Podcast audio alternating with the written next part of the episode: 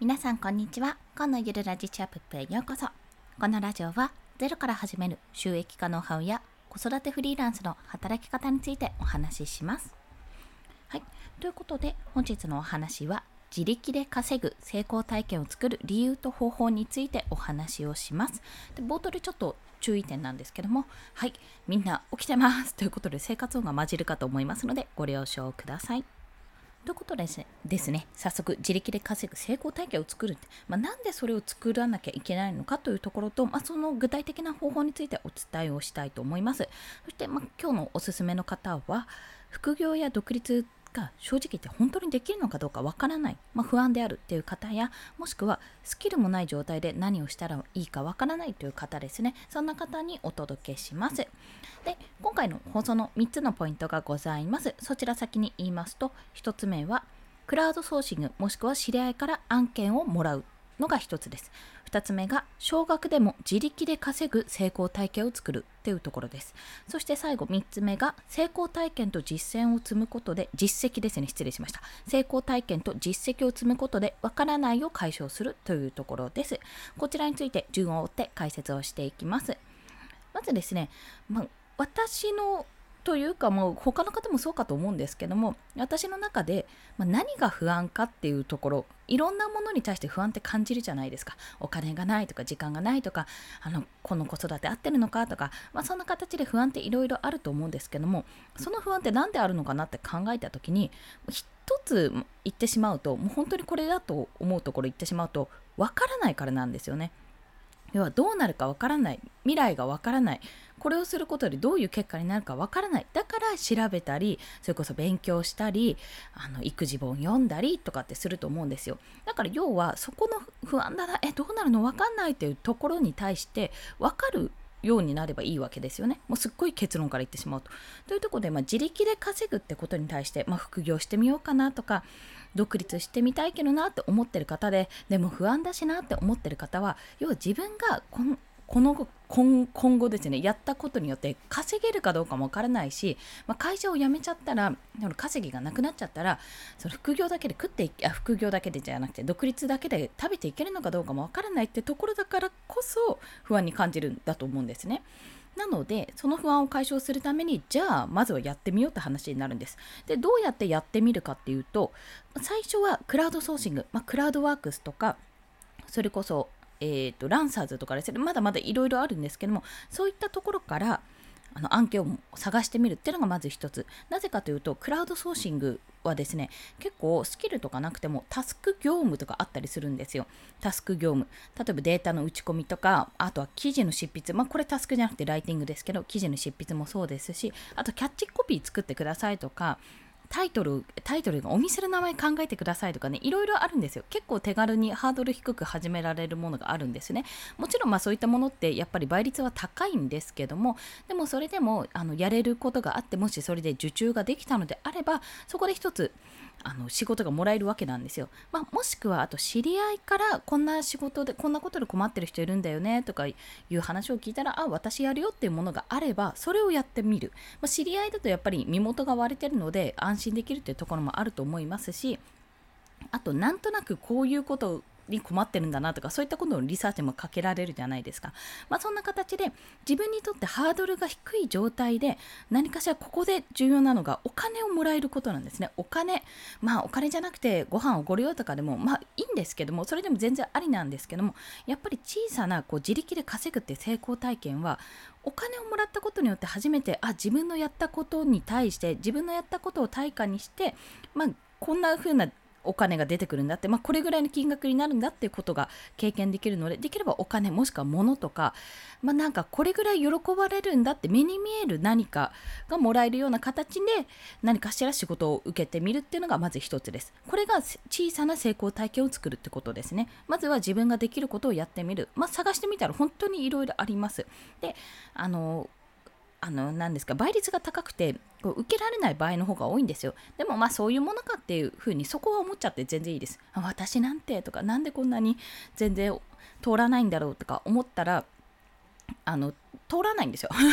基本的に通らないものだと考えてやるとメンタル面的にも OK です、まあ、もしくはあと自分のプロフィール文っていうのを直してみて、まあ、いろんなところであるんですよ。プロフィールこんな風に直すと受注しやすくなりますよみたいなところが結構ねサイトでブログとかノートとかで書いてる方が多いのでそういった記事を探して自分のプロフィールから整えてみるのもありかと思います。そして2つ目が少額でも自力で稼ぐ成功体験を作るというところ、まあ、これは先ほど言ったんですけども自力で稼ぐっていうまず成功体験をどうやったら得られるかってとこなんですね。でそれで先ほど言った通りクラウドソーシングを使って案件を探してみるとか、まあ、知り合いから案件もらってみるとか仕事をもらってみるっていうところから、まあ、本当にあの継続的なものでなくてよくて単発のもので全然いいんですよ。とりあえずあ自分こんなことしたらお金がもらえるんだって経験をまず積んでみるんです。それをすることによってもっと欲しいんだよって思う方ももちろんいらっしゃるんですが最初のそれってなかなかね自力で稼ぐ経験っていうのがなかなかしたことないはずなんですよ。何かをしたらお小遣いもらえるっていうのはあったかもしれないけど自分で仕事を探して、まあ、もしくはもらってそれで受けて自分であの何か仕事をしてそこからお金をもらえるって直接お金がもらえるってことはなかなかないのでそこを経験するってことが大事です。でそこででそこで要はあこれが今1回で500円もらえたじゃあ20万稼ぐんだったらこれを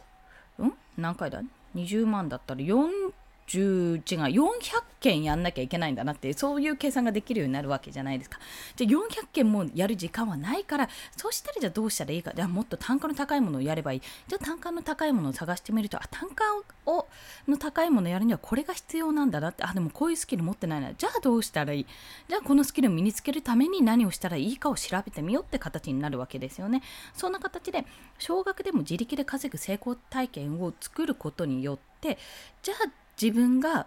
次、えーと、目標としている、まあ、もしくは取っかかりとしている次の目標としている部分にあたってどうやったらそれができるかって考えられるようになるわけですね。そして3つ目にごめんなさい3つ目に差し掛かったんですけどもその3つ目のお話に続くわけです。で3つ目は成功体験と実績を積むことでわからないを解消するってところですね。でこの要は分からないから不安になっていやできないんじゃないかって思って現状維持っていうのになると思うんですけどもこの成功体験をすることによってあ自分できるなできないなっていうところが見えてくるかと思います。あこれを何度もやるんだったらちょっと辛いなとかあこれやるんだったら最初のうちは副業で始めてどんどんじっくりとスキルを身につけていった方がいいなって感じたりもしくはあ自分この案件できそうだからこれあのある程度例えば3ヶ月分の生活費を自分で貯めておけばこれぐらいのお金があればこれ挑戦できるな独立できるなって感じられたりねそれは様々だと思います。その人によっていろんなパターンがあるかと思います、ね、何よりもその自分が次にやるべきことあこれやりたいなでもどうできるかどうか不安だなどうなるかわからないなと思ったことに対して一回ハードルを下げた状態でそれをまあ取っかかりをやってみる。そうすることでなんとなくこういうことかってことが分かってきて分からない部分をどんどんどんどん探そうとするんですよもしくは他の成功体験を得ようとやるわけですね。まあ、それはクラウドソーシング、クラウドワークスとかランサーズでやるとそれ実績として残りますし、もちろん他の人から得たこう直接直営業みたいな形で直接依頼を受けたものに対しても自分で実績を名乗って、まあ、良いか確認した上ですけど、実績を名乗ってよかったら実績にもなるわけですよ。で、その実績を積むことによって、あ、自分こんなことができるんだなっていう方向性も分かりますし、じゃあ自分が最低限の生活費を賄うためにはどうしたらいいかってことも考えることができる、まあ、取っかかりになるわけですね、まあ、これをやっていくことでわからないをどんどん解消していくってことです。なのでもしあのフリーランスになりたいなとか独立したいとか働き方変えたい副業したいとか様々こう悩んでる方がいらしたらまずは一つでもいいから成功体験を作る、まあ、その具体的な例としてはクラウドソーシング、まあ、そういったプラットフォームを使って稼ぐかもしくは誰か、まあ、人づてでの案件をやってみるってことです。とにかく会社を通したりすることなく自分の力で稼ぐっていう成功体験をやってみてください。そうすることによってあこういうことかってなんとなくの概要がわかるのでそれを少しずつ積み上げていくとどんどんどんどん世界が広がってあこういうことか。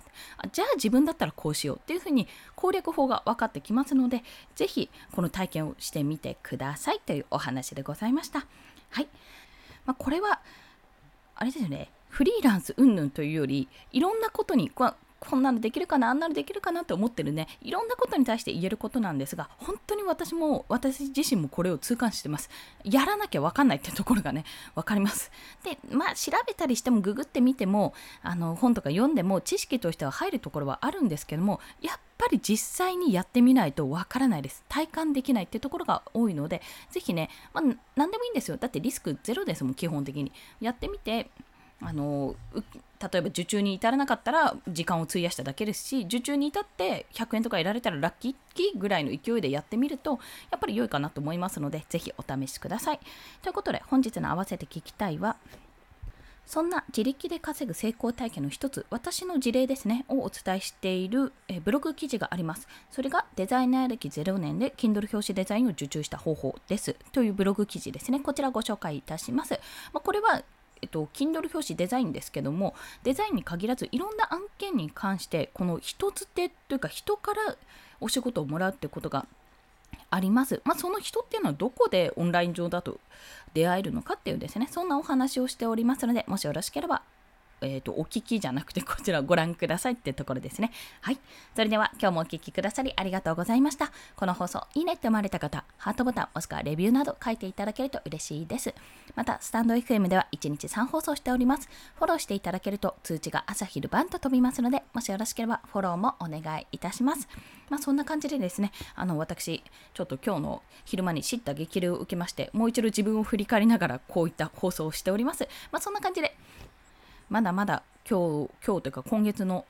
あれですね、収益の目標には達成していないんですけども、結構前半でなかなか半分以上は目処が見えてきたようなところなので、引き続きコツコツ頑張っていきます。皆さんも頑張っていきましょう。コンでした。ではまた。